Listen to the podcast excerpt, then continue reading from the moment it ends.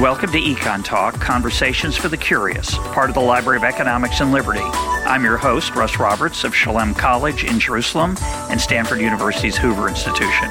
Go to econtalk.org where you can subscribe, comment on this episode, and find links and other information related to today's conversation. You'll also find our archives with every episode we've done going back to 2006. Our email address is mail at econtalk.org. We'd love to hear from you.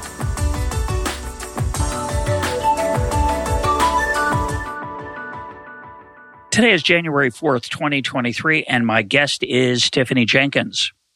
Our topic for today is her most recent book, Keeping Their Marbles How the Treasures of the Past Ended Up in Museums and Why They Should Stay There.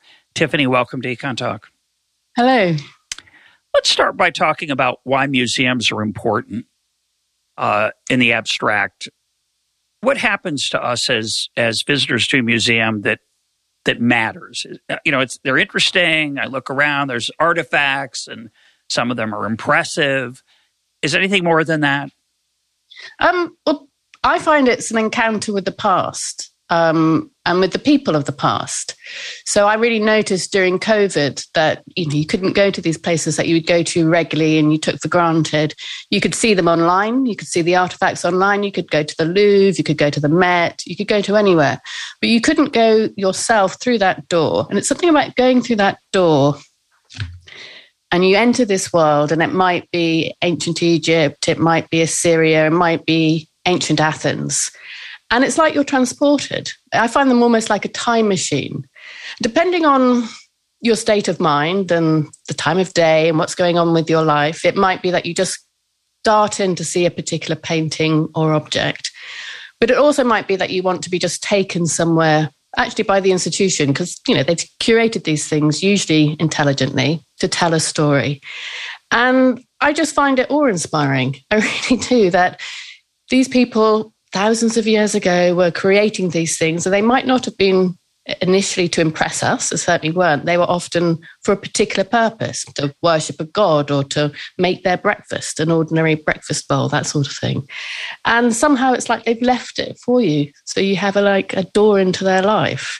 I find them, if I'm sad or happy, they just, I, they just sort of take me out of myself and show me another world and another time and place. And I think that I mean, I just think that's worth everything, really. Um, understanding other cultures, under understanding that we aren't the only ones on the earth, that there's this sort of chain of generations behind us that influence us, that connect us, connect to us. And I do find them inspiring. So they make me think of um, human achievement. Even it might be, even if you go into, you know, Museum of War, um, you see the complicated, sometimes destructive nature of human beings, uh, but you also see the creative and human side. So I really like them. A lot of your book is about the increasingly loud demand that many of the objects in these in these museums that came from elsewhere should return to where they once were, uh, either geographically within some national boundary that may or may not have existed in the past, but but certainly closer to where they started. Um, when I went to London for the first time, I asked a British friend of mine what I should do when I was there. And he said, Well, you know, the British Museum, of course. And then he listed a bunch of other things. And I, have probably remarked on this on the program in the past. That phrase, the British Museum, comma, of course, does really not doesn't really capture what an extraordinary uh, collection of of human experience is under its roof. Uh, I would sus- I have the suspicion that if objects currently there were repatriated to where they once came from, there wouldn't be much there. Uh, much of it is the is a comment on the British past, both military and colonial and exploratory. And um, it, it, these demands that items be returned uh, certainly make you think about what a museum would be in the absence of some of uh, of the imported items. But in the for the British Museum in particular, the most prominent example would be what, what is called, or what are called the Elgin marbles. Uh, tell us what they are, where they started, and how they came to be residing in Bloomsbury under the roof of the British Museum. Okay, well, um, the British Museum is an interesting museum to start with because it doesn't house very many objects from Britain. Lots of other museums, particularly uh, France and Europe, were housed, were built to house the collections of the nation. Um, the British Museum was, was, constructed a little bit earlier in 1756 um, out of the collection of a man called Hans Sloane. And initially, you had objects from the voyages of exploration. So there's no antiquity in there whatsoever. But now they are, if you like, um, all about antiquity, not all about antiquity, but the Elgin marbles. Uh, many people want to call them the Parthenon sculptures now. Even the term Elgin gets you kind of into trouble. Um, but there we have it. We'll I'll probably call them both. In fact, no, I'll call them the Elgin marbles just to distinguish them. So these are um, sculptures that were taken from the Parthenon in Athens. They're about 2,000 years old. So they were made at the height of um, Athens' most democratic but also imperial moment. And they were built under Pericles, the general and politician, under his, under his command, um, to honor the goddess Athena. So it was a temple initially, this, this Parthenon. And it's not, a temple's not like how we would think of a temple. It was there really to house the god or the goddess in this case Athena, um, and probably loot from war. Um, and it was constructed partly to um, partly as a kind of uh, and uh, partly as a trophy against the Persians who they had just defeated. So it was kind of like we are we're the best. We uh, the, us Athenians are the best, um, and it is an astonishing work. I was in Athens this um, summer, and the image we all have now of Athens is obviously of the Parthenon that's still left on, uh, of the Acropolis that's still left on the, of the Parthenon that's still left on the Acropolis. Half of those sculptures, roughly, are in the Acropolis Museum, which is a reasonably new museum, 10, 10 years old or so, a bit older. Um, and half are in the British Museum in Bloomsbury. So these sculptures from ancient Athens are really at the center of the British Museum. Um, the ones in the BM, I mean, there are a lot of them. There's a whole room, and there's these incredible sculptures of horses. And the big part of it is this relief. And in ancient accounts, actually, people don't really talk about the relief. That's not the big deal, but that's what we've got. And it is a big deal. Um, you see these, it's a procession and a few battle scenes. And these figures are they're sort of off white as ancient antiquity is. It's not like the Romans sculptures, which are kind of really white. This is off white. Um, it's I sometimes think of it a bit like a Leonardo in as in as much as it's it's realistic, but it's also imagined. So you can see the on the horse, for example, which is one of the most famous sculptures. You can see this vein down its nose. And you can, all, you know, when you want to touch a horse's face or long nose, it's like that. Um, it's sort of pulsating. Um, there's these battle scenes of a, uh, and you can see this warrior is about to die. Um, I find it incredible. There was an exhibition there a few years ago at the British Museum that compared the Parthenon to the sculptures of Auguste Rodin, the French sculptor. He was tremendously, really, really impressed and excited by them. And putting them side by side, you could see both how he was influenced by them, but also how he departed from them. Um, and how actually those those pieces, since they were taken to the British Museum in the at the turn of the 19th century, um, have inspired artists for generations, um, including to this day. Obviously, people wandering around there to this day. So you asked the most important question, which is how did they get there? So they, there were very few um, antiquities in the British Museum, and there were very there was very little knowledge of Greek antiquity at that time, the sort of turn of the 18th into the early 19th 19, 1900s. Um, ancient Athens itself was under an occupier, the Ottomans, and had been for three 340 years or so, 300 years.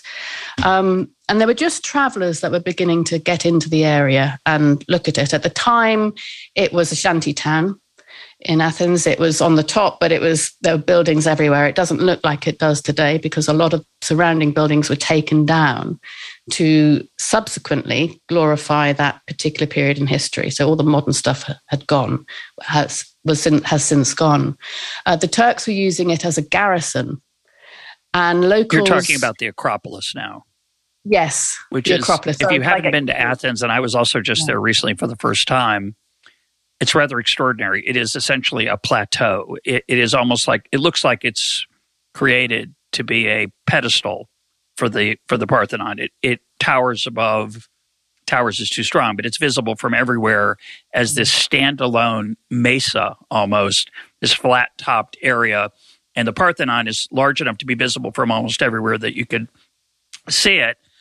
And you're saying that in the before in the 1800s, the Turks used it as that whole flat topped area as a garrison and had other buildings, as well as the remnants of the Parthenon. Yes. And in fact, inside it, there was a mosque. Which they'd created for themselves, uh, which has also since been gone. So, but there are travellers, and people are, people were beginning to get really interested in this particular period in history, and really wanted to see the real Greek stuff. They had the Roman Roman stuff, but they didn't have the Greek stuff. Um, Elgin, Lord Elgin, is the British ambassador to Constantinople, and he becomes intrigued by these some paintings and drawings that he's seen of these sculptures, and he sends a number of people to go fetch them.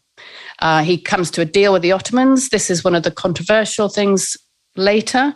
But what we know is that uh, they came to some kind of agreement of which there is a firman, which is the terms of an agreement. Um, there is an Italian translation of it, uh, which was the lingua franca of the time. That's what diplomats and people spoke. Uh, so we have this Italian translation of the firman, which says he can take parts of the sculptures which are on the ground what we know is he took some off the building. So, did he exceed the limits? Probably. But it's not like modern day where you have like contracts that are that thick, where there's everything saying, you know, you, you can take this blade of grass, but not that blade of grass. You know, it's a different, it's a different setup. Um, equally, many of the locals were taking parts of the building to grind up and to use for their own purposes. So it wasn't this sort of archaeological or rarefied site that it is today. Um, there is writing between him and his agents about how I think there's one phrase which said we were forced to be a little barbarous. And there's a description of the, because these are big sculptures, you know, they're really heavy, large marble, stone. Um, and there's descriptions of them sort of crushing, crashing to the ground and the earth shaking. Um, they then are shipped back to Britain. I think at the time he wanted some for his house. Um, he goes bankrupt. He has syphilis. He has a terrible time. Um, he can't afford to keep them, and he lands on the scheme of selling them to the British government. Um, and they have an inquiry into it. Should they do it? And that inquiry, if you read through today, is quite interesting. There's two things that are um, at the center of whether they should buy it or not. One is were they looted in a way that the French would loot? And they decide no, they weren't. exactly. Oh. So that's fine. um, but the other that's I find really fascinating is that when they arrive, people have this idea in their heads of what they should look like. They should be, A, they should have all their limbs. They should be kind of smooth. They should be right. And they're not. They're off white and they look a little bit more kind of relaxed than the Roman stuff that they are familiar with. So there's a big debate over whether they're any good or not. Uh, massive, massive debate. Um, And it's possibly through that debate that they begin to be established as these great works of art. And they're acquired in the end by the British Museum, I think, for £74,000. Um, and they are bought partly because they hope that they will reinvigorate and revitalize the arts in England. And there's some there's some desire that maybe they'll also, by their sheer presence, uh, the kind of democratic spirit of Athens will seep into British culture. Um, there was some talk of maybe putting them. I mean, at first they were t- treated more like art objects, so aesthetic quality, you know, the aesthetic quality, uh, and less as they're kind of uh, hoping that they would uh, kind of inspire artists. And I think uh, it certainly they certainly became objects of poetry and inspirations, but they never quite had that impact upon British art that it was hoped. But they did become the centerpiece of this museum at in Bloomsbury, and they are still today. I mean, if you go, in fact, if you go to the Duveen galleries where they're housed, you always hear this kind of massive discussion going on at the hum and the hum isn't about what people had for dinner or where they're going afterwards. It's about whether or not they should be there in the first place, which is quite interesting, and, really. And they're arrayed in a large rectangle, um, somewhat akin to how they may have been mounted on the as a a frieze or a the relief part of it at least around the top of the Parthenon, which is like right correct where they they started.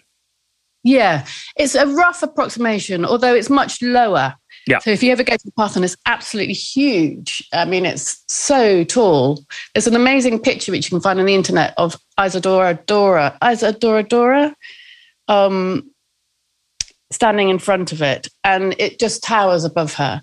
So the British Museum, they're much lower, um, which means you can see them. I mean, that's the, in a way. So there's this. One of the debates is, you know, should they be as they were, or should you play around with it. Yeah. And the British Museum brings them lower so you can actually see them. And you can go you can go up close to them and you can be right sort of there yeah. in front of the horse, which I really like. Well the thing that that is um that I learned from your book that I that I did I learned many things from your book by the way that I did not know. We'll we'll talk some more about some of them in a minute. But one of the most interesting things I learned was that um it, it's very hard to remember that people in the past were almost as complicated, if not more so, than people alive today. And we have a certain set of templates and stereotypes about people in the past. One of my favorites is everyone was religious, except for David Hume. Uh, and this is not true. There were many people who had doubts about the existence of God or the pur- the value of religious life, just like today. Different proportions, perhaps, but in this case, I, I assumed incorrectly, uh, not in a conscious way, but I, but I would have, if you'd asked me, well, most people in England, when those marbles arrived, were proud of them and glad that they came and and didn't really care about how they were acquired because we're England. We're, we're, we rule the the sun never sets on the British Empire, and and we're proud of that. And and yet your book reveals that certainly with with the marbles, um, and with the uh, the looting of the uh, palace in Peking during the aftermath of the Opium Wars in the uh, earlier part of the 19th century, that many people in England were deeply uncomfortable with this process. They didn't just say, well, we're the most powerful nation on earth. We're entitled to anything we happen to pick up and grab. Uh, they were there was shame. Uh, there were people who said this is immoral, unethical. They so even then, people were uneasy with that acquisition, even if it was different than loot or plunder. In the case of the marbles, it was purchased, maybe ex- exceeded in the contract, yes. But as you say, there were gray areas in, in, in many contracts like that. It wasn't like there was an archaeological commission there overseeing the removal. It was a chaotic time, and and that was that. But even then, people were somewhat, not somewhat, many people were very uncomfortable. They were, and I think I think there are other ideas that um, influence that. Um, like I mentioned about the French, the French were much more um, conscious about and deliberate about their looting. It wasn't to say that the Brits didn't do it, but it's much more accidental and haphazard and informal. Um, and it often came as a consequence of empire rather than it being a kind of instrument of empire. Um, there was also quite a romantic strain. Um, so the, there was a very strong sense that um, artifacts belonged in the soil of where they came from. Um, that you know cultures are different and they have different practices and different ways of thinking and different ways of worshipping, and they should remain in the soil of where they came from. Um, so the beginning, that kind of encyclopedic or more cosmopolitan idea of comparing cultures was something that not everybody bought into. And in fact, you, if you see some of the claims, some of the demands for repatriation were along those lines. They should go back to where they belonged. Yeah, I was um, shocked to discover uh, that Napoleon was not just a um, that there wasn't just looting; there was systematic looting. It, it was yeah. they were they were eager to acquire the French army through, and Napoleon were eager to acquire. Although I have to confess, Tiffany, this is an account from someone who's from the United Kingdom, so perhaps bias uh, against the French. We have to keep that in mind. Uh, you, I'll let you defend yourself in a second. But Napoleon, in your in your story, uh, had plans. He'd say, "Let's go get that thing in, in Belgium, and and when we get to Italy, we're going to take those things." And then when he loses the Battle of Waterloo, the British systematically try to get returned. I mean, that is extraordinary. So they repatriated repatriated through war rather than unlike well you have to put a footnote the rosetta stone the the, British Army did defeat the French and took the Rosetta Stone that the French soldiers had found. But in general, the British Army forced the repatriation of native works of art to their or places of origin after conquering France in 1815 in the Battle of Waterloo. Correct? Correct. And it, in a way, it's the mirror image of taking it for sort of national gain. So there was this ditty in France that went something like, Rome is no longer in Rome, it's all in Paris. Um, and the idea was that you take the greatest works of civilization to the greatest city of civilization, Paris, then. Um, and Napoleon was, I think, in his head, was following uh, in the footsteps of the Romans who looted, like they were the first great looters. And they would bring their stuff back in the center of Rome in these big imperial triumphs, you know, with crates of everything that they were they had taken to show that they had achieved conquest, you know, they con- conquered their enemies. Um, and the objects were part of that. Um, and I think that's what very much inspired Napoleon. And he did bring these things back and have you know triumph his kind of equivalent of a triumph in Paris. So the Brits, when they win at Waterloo, forcing him to return is their kind of same sort of thing. They're using loot and objects as a display of might. Yeah, it's it's it's it's really uh, quite fantastic. Uh, when I visited Rome for the first time, which again was recently, it was about five years ago, it's hard not to notice that there's a number of obelisks, large towers of uh, with Egyptian uh, hieroglyphics. And being an idiot, my first thought was, I wonder why they would build Egyptian. of course, they didn't build them; they stole them. They have the most obelisks. They have 13, evidently. I looked it up before our conversation. Uh, I think they have the most of anywhere in the world. They have more than are in mm-hmm. Egypt. Um, and that's because they were powerful and they took them and they still have them, and they're rather extraordinary. Uh, and it's particularly extraordinary to see them in in Rome. Um, yeah. But the French took many things from Rome, and the British made them give many of them back. They couldn't get all of them, as you point out, about maybe about half. Uh, some of the more important ones got returns, probably not all of them, and so on. I think it also I think the interesting thing about those obelisks is I think they also made a particularly large ship for them because these are oh, huge oh, objects. Yeah. I mean, that if you imagine how they could have done it, um, it's quite astonishing. Um, but I think there are there were also, and maybe I'm being a bit generous to the Brits. Then I think there was the beginnings of an idea of what was right and what wasn't wrong, which wasn't to say it was systematic. Um, and I think probably there was possibly a sense of, you know, this is not we what we Europeans do, which doesn't mean to say that they then didn't do it elsewhere.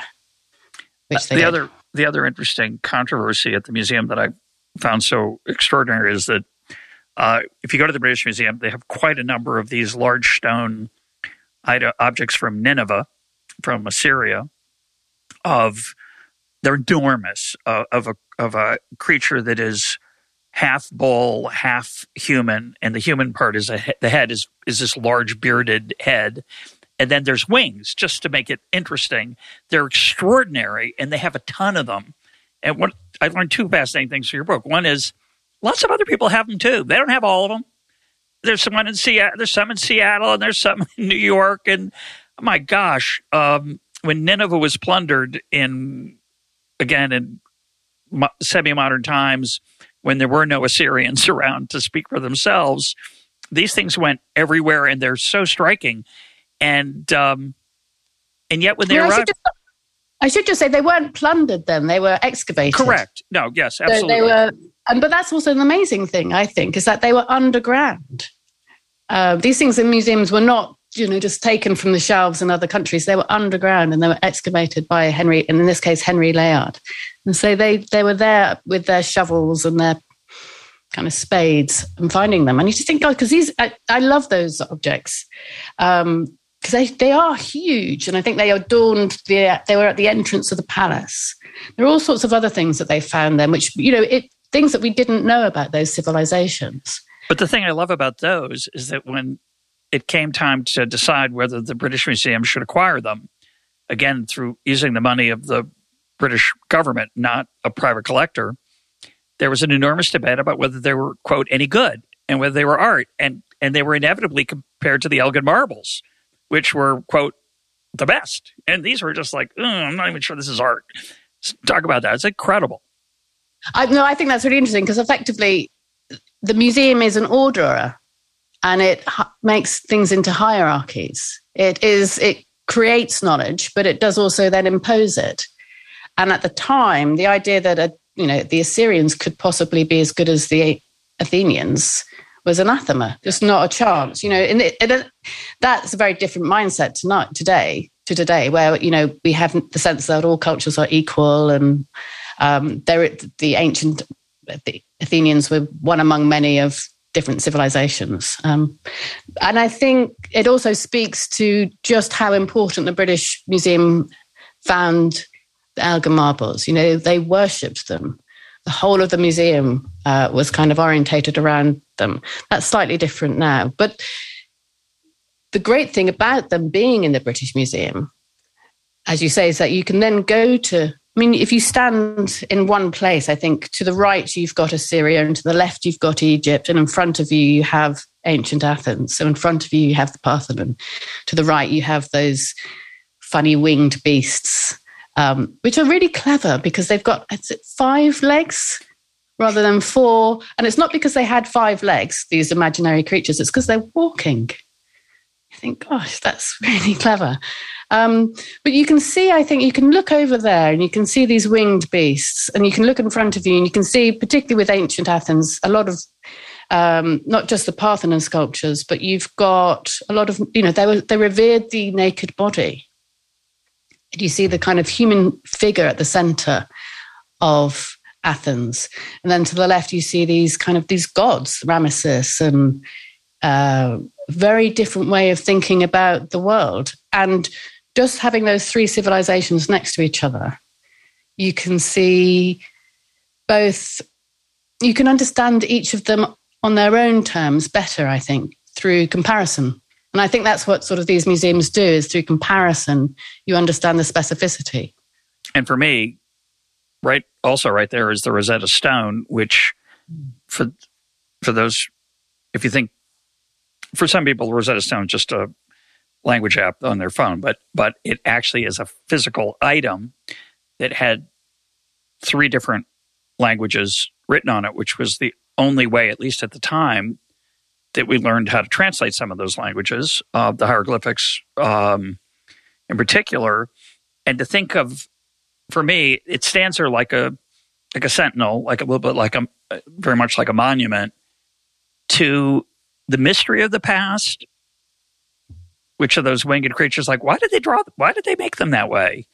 And what did they have to say about them? And to the extent that because we found the Rosetta Stone, we were mm-hmm. able to decipher ancient writing and get a glimpse of what they were about. And of course, there are a thousand other mysteries we can't fathom because we don't have enough Rosetta Stones in every cultural, not just language, but other religious practices and commercial norms. And they're lost to us. And the fact that anything remains is so gloriously beautiful to me. And so for, for me, it is a, it is a, um, th- there's something awe inspiring about that particular spot. And, um, some of that awe will go away if those marbles head back to Athens. So let's turn to that question. A lot of people, both British and certainly Greek, think that even though they were given away by Ottomans, or sold or whatever by Ottomans. They belong in Greece, uh, and that's the British Museum should give them up. So you are more ambivalent. Uh, is, is is my take? Talk about why make the talk about why they should be returned, and then maybe why they shouldn't. Well, I, I was in Athens this summer, and I went to the Acropolis Museum, which is right ne- next to the Acropolis. And you can it's a i think it's a glorious building. It's modern it's light it, there's a lot of glass it's elegant. Um, and you can you know from the lovely cafe uh, but also from the museum itself you can look out and you can see the acropolis on the hill. And in fact if you go up to the acropolis it's quite difficult to understand what this place was. But if you go into the acropolis museum it tells you everything um, and it begins with pre classical sculpture from the area. Um, and it tells you the story of, of the Parthenon, sort of how it was um, created after the Persian Wars as this monument to them. It was a god, you know, a monument to goddess Athena. Um, but it shows you through sculpture how magnificent these pieces are, how different they are. They've just become, it's like you just walk through time and you see different ideas about human form and sculpture change. Just a, just a sense of um, how a person would stand. You know, a lot of the earlier sculptures are just really static. There's no dynamism, there's no life to them. Um, so you really understand the specificity of the time and the place in which they were created. So there's no doubt in my mind that if the sculptures that were in the British Museum went to the Acropolis Museum, they would in, probably enhance it slightly. Um, and you go there and you think, God, this is, you know, this, even though you know it's 2,000 years on, that they don't look like they looked like at the time. You know, they were colorful, they had lots of bling on them. Um, we don't have a lot of them, you know, that's 40, 50% is gone, lost to the world. Um, so they, they don't look like they did look, but you still think, oh, this is real. This is the authentic place. So I was almost persuaded uh, this this uh, this summer, but I think there are there are numerous reasons why I think the situation as it stands with half in each place is pretty good. It's probably the best situation because I think objects do different things in different places. Um, and in the British Museum, for a start, they have been there for 200 years. And so they're very much part of the identity of the museum. They're part of, in a way, they've got a kind of British identity. Um, they've also got a world identity because it's from the, the retrieval of those sculptures at that time and the way they were communicated to the world. They suddenly kind of went the equivalent of viral, I suppose.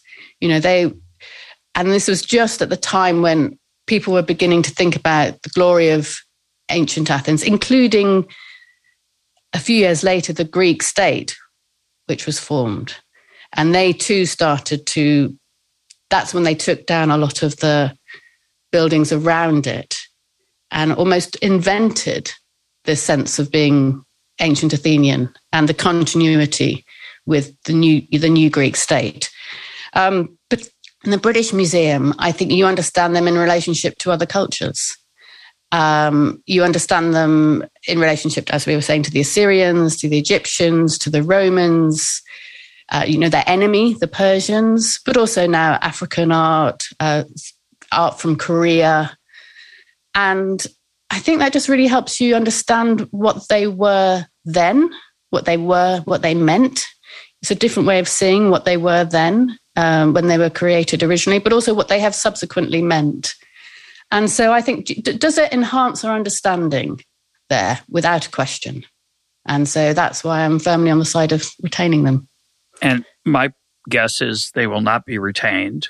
Um, your book was written in 2016. I just before we recorded this, I found an article from the BBC's website about how negotiations for returning them are almost finished.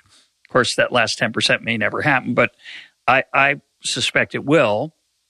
And my suspicion is, and you can agree or disagree, but my suspicion is, is that they will be replaced at the British Museum by casts of the of the originals.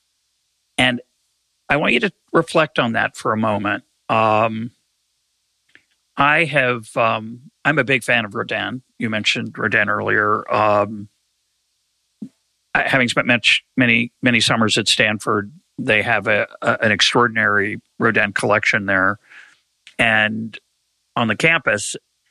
And the Burghers of Calais are one of my five favorite works of art, I would say, and I could spend a lot of time just looking at them. But of course, they're casts; they are not quote the original. Uh, they're a little bit different in that it's not a, a frieze or a relief; it's a, a full blown sculpture. But I don't look at that and say, "Oh, this is just a cast," or um, uh, "The Gates of Hell," which is another extraordinary work of art that Stanford has on its campus by Rodin. And I don't say, "Oh, it's just." I love them. I think they're beautiful. I could look at them for a long, long time. Um, and one would have to ask what is really lost if the marbles are replaced by casts at the British Museum and the Athenaeum, the Acropolis Museum gets the quote originals. Uh, now, I'm sure there are people who could say, well, they're not the same, and and a, a, a real artist, an art historian would would would see differences and it would bother them. But I think it's something else. I, I really think there's something about the original, just like seeing them online is nice. It's interesting. There's some value to it. I'm glad that Google and others have digitized many of the world's great art museums. But I've seen a lot of photographs of uh, Michelangelo's David, and that doesn't work. uh, now, there's a cast of it. Uh, there, there, there are two Davids, I think, in Florence the real one and the cast, I, I suspect that the cast would amaze me as well, but I don't like it as much. And it's just kind of interesting that the real thing is better somehow. I think I think it's better for two reasons. One is that although the casts are really good, and obviously technology is just jumping far ahead, I don't think it is as good. And it might be that I couldn't tell the difference. And but I still I like to think I could. Yeah. Um, I think I probably could. And um, I do think we want to see the authentic thing. And I don't think it would it, would just I just don't think I think people and it might be that we're object fetishists and all the rest of it, but fine. I'm happy with that. I want to see the real thing. I think casts aren't going to be the answer. Um, I also think you could probably do something more creative with casts. I mean, I cast, there's some really great casts in the V&A, uh, but I think that's the Victoria and Albert Museum. Yeah. yeah. Um, I think one, one thing you could do is try. I mean, if if money was no object, you could try and do what we think it would have actually looked like. I mean, and just do a full one and see. I mean, that would be that would be that wouldn't be trying to solve the repatriation ar- argument. It would be trying to imagine what it was like, and therefore it would be a new thing in and of itself. I think that would be really exciting. I'm not sure they will go back. I think a lot of that stuff in the press at the moment is uh, slightly mischievous from those who would like to repatriate. But I think what it's doing is taking advantage of a moment in the debate over museums, which is that that's what this kind of the discussion about repatriation moves and up and down in relation to other political questions. Um, and often if you can't mount the case for the museum, and I tie this repatriation discussion to that. Can you mount a case for a museum? Can you mount a case for bringing lots of things that were not originally from here, here, putting them together and showing them to people and actually saying how, with some authority what they were and why you should look at them? Can you do that? And at the moment, and for many years, I think museums have actually found that quite difficult. Um, they've been much more defensive. So they they sometimes apologize uh, really for what they're doing, or they try to hide it slightly. And they talk about their cafes and things like this, and which we love. But you know, they I think they're much more defensive. And at the moment, I think museums are very much on the back foot, which is why this argument, well, what's the point of them anyway? Why why don't we just send them back? Is uh, kind of so popular. But I don't know if it will happen. Um, the, the technical thing is that there is a law that says it can't in Britain, the British Museum Act. Um, but there are there have been laws that say certain things can't happen in relation to museums in the past, in relation to, for example, human remains, uh, and they, the government has changed the law, and therefore they've they've gone back.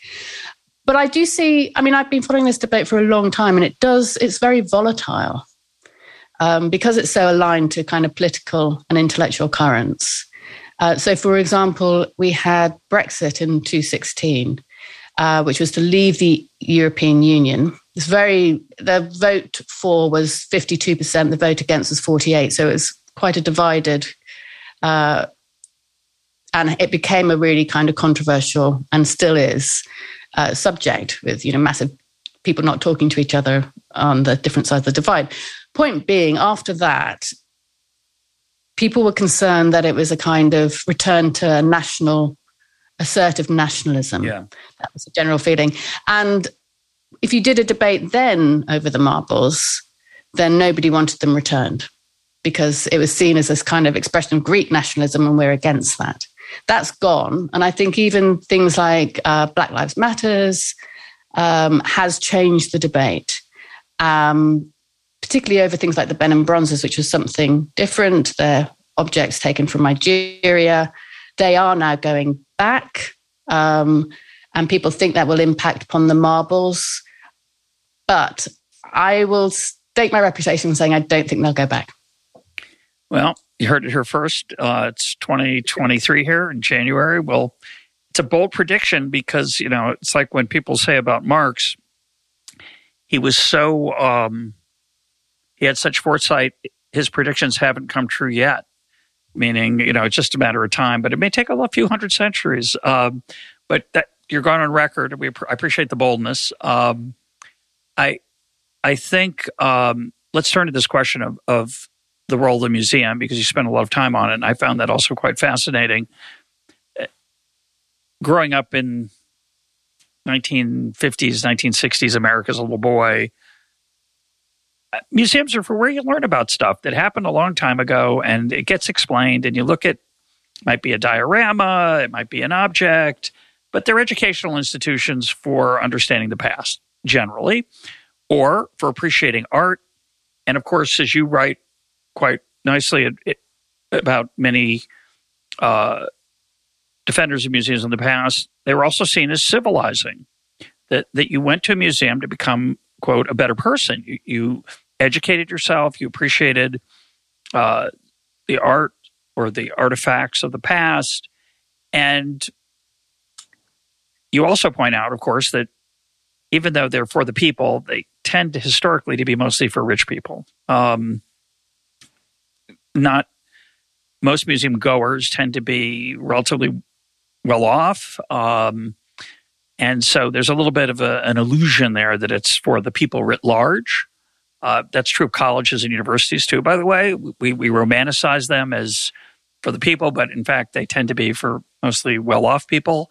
And so subsidizing them as we do both those items, universities and museums, strikes me as a little bizarre um, and dishonest, but that's the way it is. But your point, which is obvious uh, even to those of us who aren't experts, is that the whole idea of a museum, as in the way I've described it, is under attack museums are now frequently seen as their appropriate mission should be vehicles for um, restitution, contrition, apology, atonement, uh, or a social, a cultural agenda. So, talk about that movement and why, uh, and your feelings about it. Okay, well, I, I think it's quite. Let's let's try and think about the Museum of the Victorian Age or the Enlightenment Age and the Museum of the Present. I think there was a great, there was a lot of building of museums in the Enlightenment period later, and then the Victorian age. And I think the idea then was to educate the masses. Um, and there was a paternalism to that. Um, but the British Museum was free to free to anyone from 1756. You had to write and apply. So you know there was a certain barrier. You also had to have clean shoes.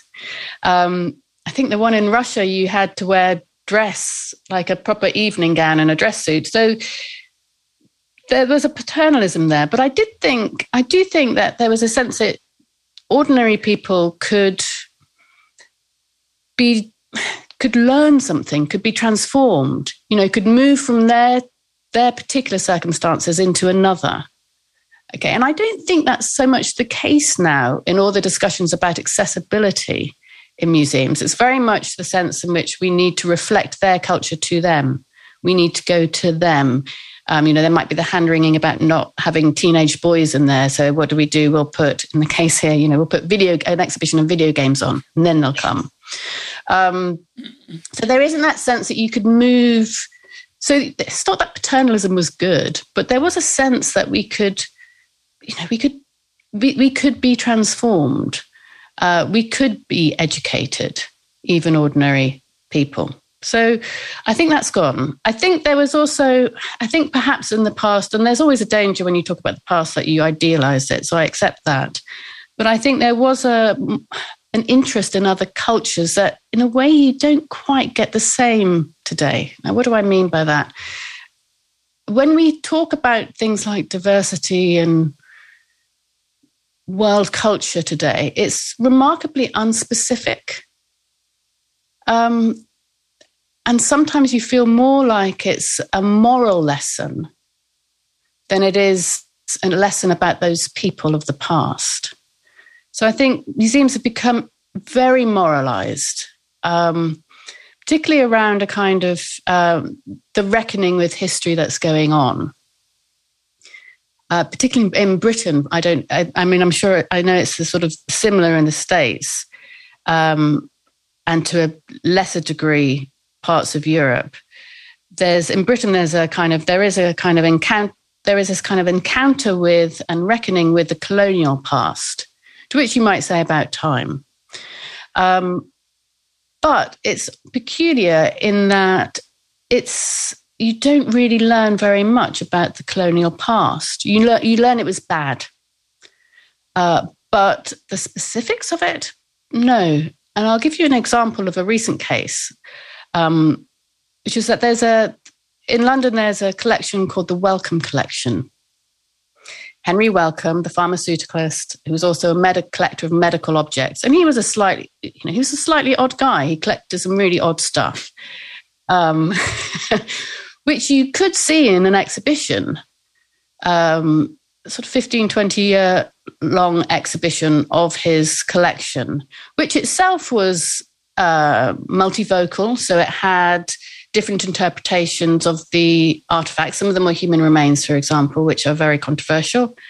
Um, and so it had different interpretations of the the ethics of having those there and what different people might think of them.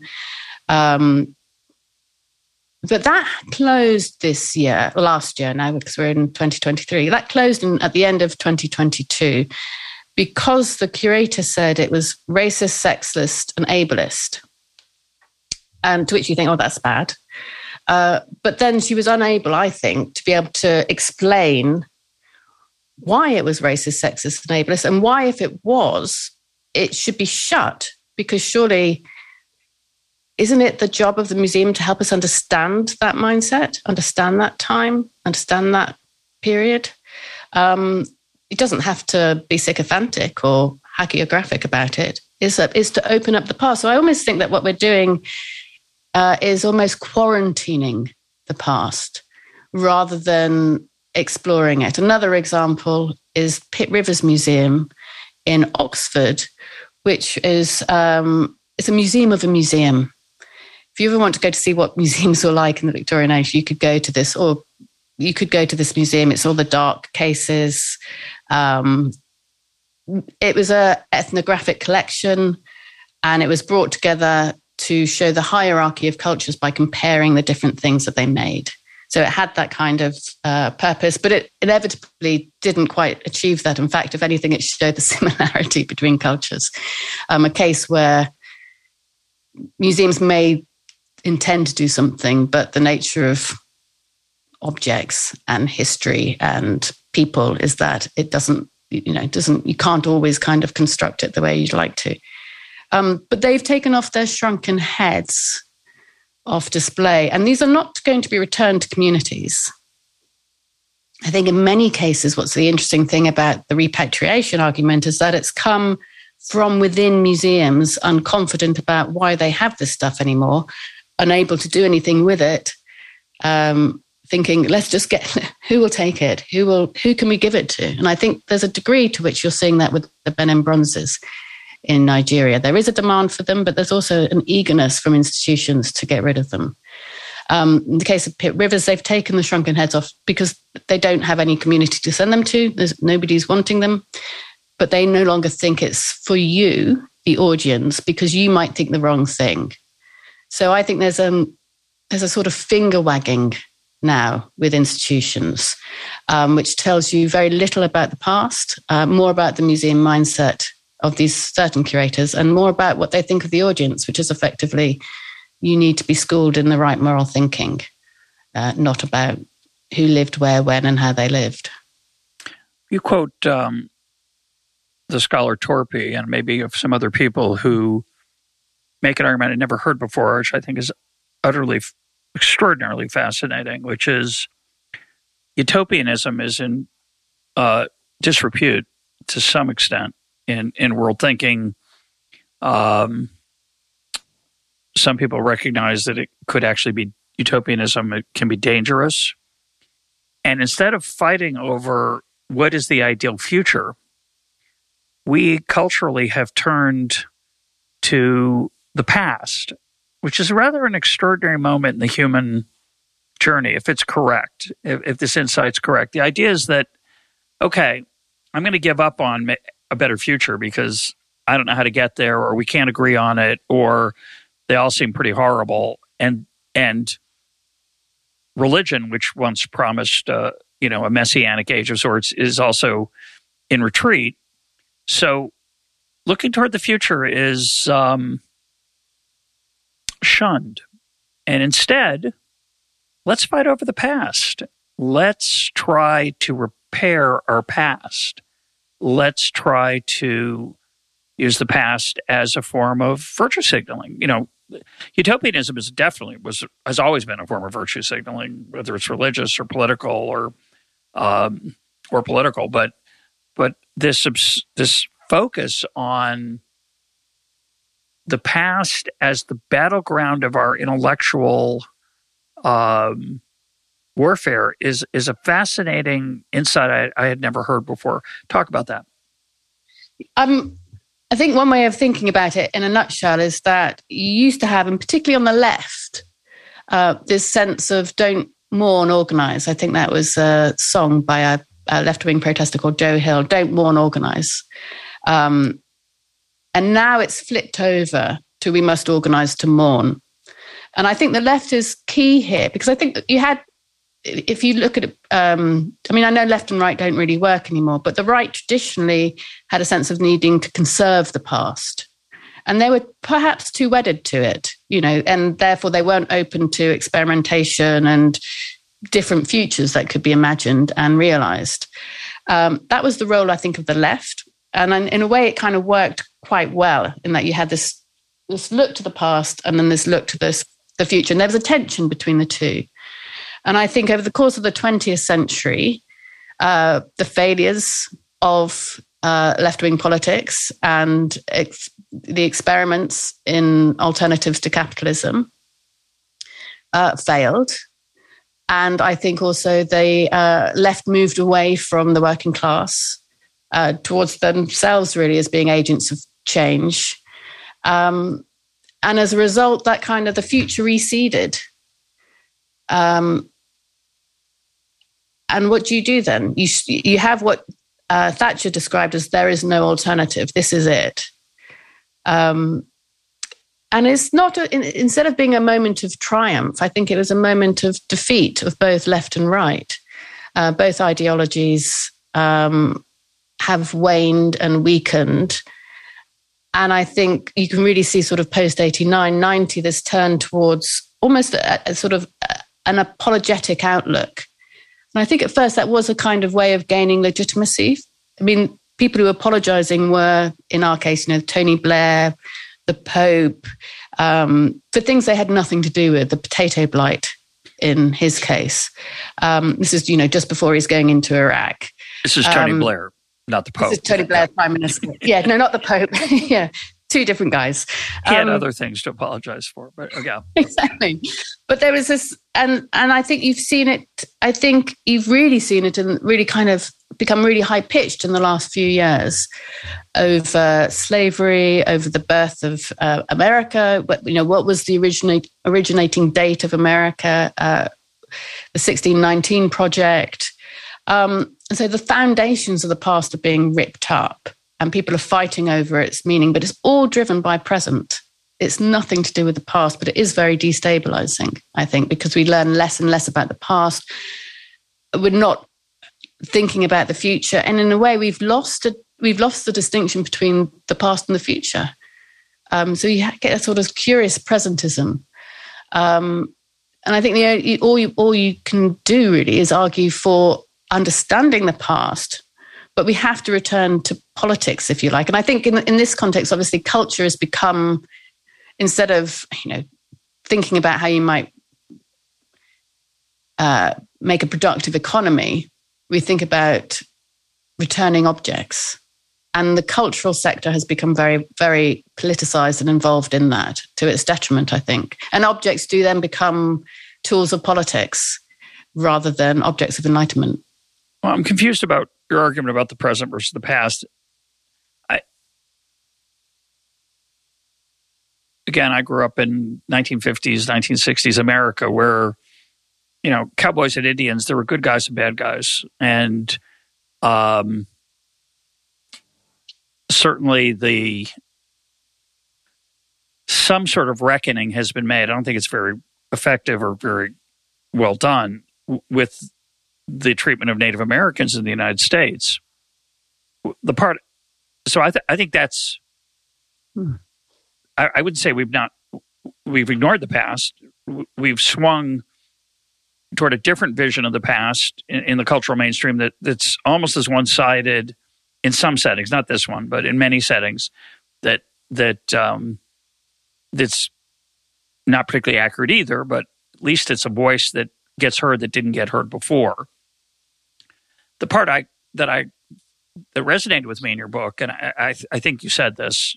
Certainly, it's a theme, whether you said it explicitly or not. Is that you know the people who stand up at conferences and begin by announcing that they apologize for the fact that the land that that they are standing on, where the campus was established or the museum was established, once belonged to, say, Native Americans or some other or an Aboriginal group in the case of Australia, that, that this has, you could argue whether it's good or bad, but it, it appears to be a gesture that allows people to avoid taking responsibility for the present, yeah. where where where the treatment of, of certainly Native Americans in the United States is is still deeply troubling. I'm not talking about day to day racism. I'm talking about government policy is is deeply troubling, and the the the real the problem I have with virtue signaling isn't the the performative part of it. It's the performative part of it to the exclusion of real change. Um, so, uh, I think that's that that's the problem I have with uh, with that. And I I think you agree with that, or do you? Yeah, no, I, I do very much so. I think that's certainly the case here as well. Um, and it was notable that it was a Labour government that turned to culture to solve social problems rather than government. So it said these these centres are centres for social inclusion, museums and galleries. Um, and this was a this was a government which you know has we have seen rising inequality and in a way the retreat of the state and the government and the political sphere from solving social problems. And I think certainly that's that's happened. Um, let me try and explain what I mean because um, it's quite hard to try and tackle it. I think if you look at the Museum of the Native American Indian in America, it's in Washington D.C. on the on the mall. On the mall, um, and in a way, it's definitely progress from the exhibits that you talk about in the 50s. There's no doubt about it. In no way am I saying we need to go back to the way things were.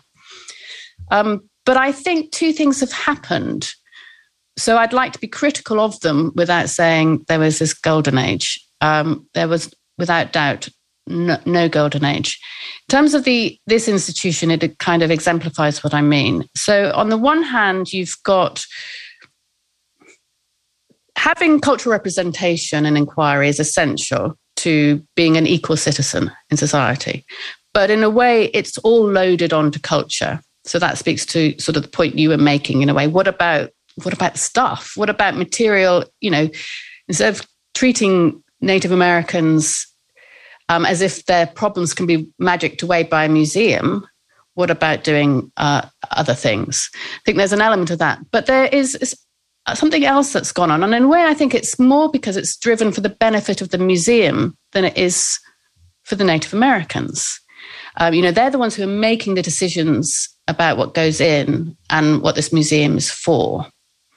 They do it in the name of, in the voice of Native Americans. I say that. I mean, they're, they're run. They they have to have a certain number of Native Americans, but who speaks the Native Americans?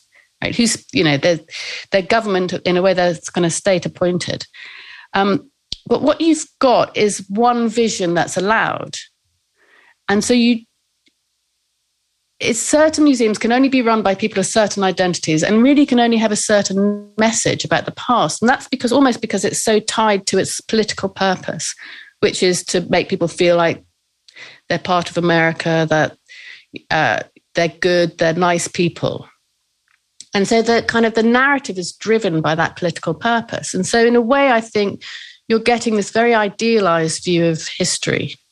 And so in so you could say in the past you had these hidden histories where which might have been the native, you know, the history of Native Americans in America was written by Americans and it was hidden. It was sort of secreted away. And now you have a new hidden history because only certain people you, uh, in a way, only certain histories are allowed to be told. They dress it up in nice language, but it's still, it's still very partial. Does that make sense? Yeah, I mean, you could. I mean, part of it is the fact that in large mass cultural movements, nuance is never going to be the strong suit of, unfortunately, just a reality. Um, the the motto of this program, Tiffany, is it's complicated. Yeah. It's the informal motto uh, that people tease me about. Um, and it's complicated, doesn't sell very well. Um, and so, inevitably, I think it's going to be the case that culture swings between various um, unnuanced interpretations of history. Um, but I think what you remind me of that uh, that is um, fascinating and alarming is that these institutions that we're talking about museums, but of course, that's just one piece of the cultural landscape. Another important piece of the cultural landscape are, are universities. And I think I've joked about this on the program before. Um, a um, when I was at Washington University in St. Louis, a friend of mine was he told me he was spending a lot of time on a committee he was on. I said, what, what committee is that? I said, well, it's the education committee. I said, what do you mean the education committee? He said, well, you know, it's the committee that keeps an eye on the educational process. Well, you're thinking, but isn't this a university? I mean, isn't that the whole thing? And of course, it's not. And, and universities, which were temples of scholarship and education in the old days, just like museums were temples of historical memory and and and education. Now they have they they serve a different purpose, uh, and and some would say that's better. Uh, I wouldn't, but who knows if I'm right. The argument is that they serve our identity or our sense of who we are, or a, a cultural force that's necessary as atonement for a past injustice. Um, right now in America, um, many many colleges are dropping the mer- meritocratic uh, entry barriers that they once established of SAT scores, grades, in the name of other goals. Um, and I think that's I think a great deal is lost, but others would say, yeah, perhaps, but uh, much is gained. But the, but the real point is that all of these institutions, and I'm sure there are others, um, are not doing what they once did, and uh, that's just the way it is. I think the question, therefore, is are they succeeding on their own terms? I don't think they are. Um, I, I, think you have to ask access to what? And if you're one of the people who, allow, who are kind of permitted in finally uh, by lowering the demands, are you going to be satisfied? No, because I think you're treated, it's a, it's a lie isn't it? Really, if you're not being educated to the standard you need to be to get into university, and then at university educated to a higher standard and being allowed, if you like, to for your imagination to roam free, if you're not being stimulated, which I don't think people are, they're just being told they're they're in. Here's the certificate. You know, it's a con. I think it's a con for those people. Um, I think there are better ways, which is there. There are reasons why people aren't getting the stand, you know, getting to the educational level they need to get to to get into university, and they need to be tackled. You know, how do we how do we really create a a kind of healthy intellectual culture that helps people up? We're not doing that. I also think that when you get to university, I mean, I speak to students a lot, and they just feel like because they've paid their money, they're they're there for kind of all these other kind of political goals. They know it's not kind of it's not this intellectual place that they want they would like. I think it's a con. Well, some of it is a you know if we looked at the underlying driving forces on this, I, I think it's much more about egalitarianism than it is about fighting injustice. I think it's a, a desire for leveling and getting rid of hierarchy, and could argue that that's got some benefits. I'm um, open minded or agnostic about that, but the I think the the the point you make in your book, which I find um, quite persuasive, is that museums weren't designed to be places of atonement. They weren't designed to be uh, uh, the place to conduct cultural contrition. They were designed to educate. And whether they were designed for that or not doesn't matter. They don't perform as you as you alluded to a minute ago, they do not perform the task that they're being asked to perform very effectively. We need a different institution for that. The political process needs to do that. The political process needs to redress grievances. And the real risk, and I, I worry when I say this because it sounds like an excuse, so I say it with some caution.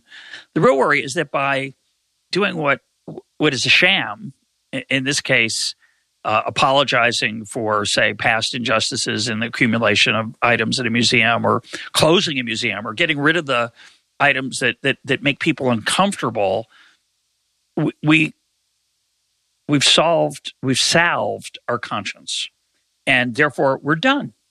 And the true injustices, the true things that need to be redressed are, are left undone. And I think the, the, the natural response to that is, well, you should do both. But that does not seem to be the human response. It's it seems to be more like, well, I apologized. You know, I'm done. Um, I've done my part. And so I, I think your critique of museums as ill suited for cultural um, education of this kind via political arguments is is very persuasive to me. Well, I think it comes about for two reasons. One is the kind of future-looking political projects, uh, which means the cultural sphere and the past becomes the place for kind of contestation, and two, the sense in which museums and institutions of learning, including universities, have lost faith in the point almost of learning about the past and the possibility, you know, the possibility that we could do that and it's not all just a relativist mush. And so they're linked, unfortunately. And I think getting out of it does mean both doing stuff in the political sphere where there is a great deal of fatalism. Um, you know, if we are determined, if everything today is as, as a result of what happened 200 years ago, then what can we do? You know, we're just prisoners. There's a real fatalism. So, some kind of more ambitious thinking about the possibilities of what human beings can do because we have i mean the past is sort of a half empty half full thing isn't it? You know depending on the way you look at it it could be all terrible. War inequality violence abuse or it could be the things that we have achieved civil rights a degree of equality, material advancement, uh, the medical breakthroughs. And so, you know, we, we need to rebalance the way we see our past a little bit more. Um, it perhaps was a little bit too positive in the past. Now it's a little bit too negative. But so we need to have, I think, as a society, much more kind of confidence in what human beings can be and do. Um, some more ambitious thinking there. But we also just need to treasure the insights and the knowledge and the creativity of civilizations that came before us to be able to look and understand at what they created, the bad and the good. And museums and institutions like universities are the place to do that. We need, in a way, to respect what the past can tell us and understand that there's a thread between the two and not confuse them, I suppose. My guest today has been Tiffany Jenkins.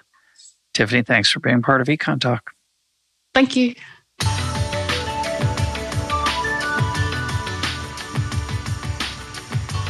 This is Econ Talk, part of the Library of Economics and Liberty. For more Econ Talk, go to econtalk.org, where you can also comment on today's podcast and find links and readings related to today's conversation. The sound engineer for Econ Talk is Rich Goyette.